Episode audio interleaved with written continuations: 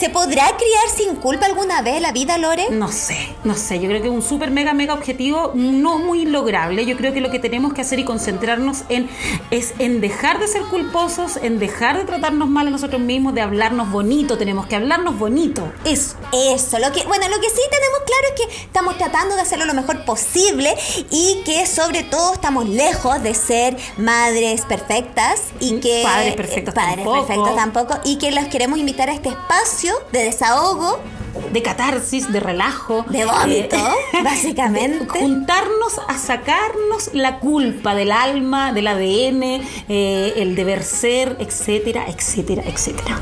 Así que les invitamos a este nuevo podcast que es Un momento para llegar al meollo del asunto. ¿Por qué pasa lo que pasa? ¿Por qué hacemos lo que hacemos? Nos vemos. Nos vemos.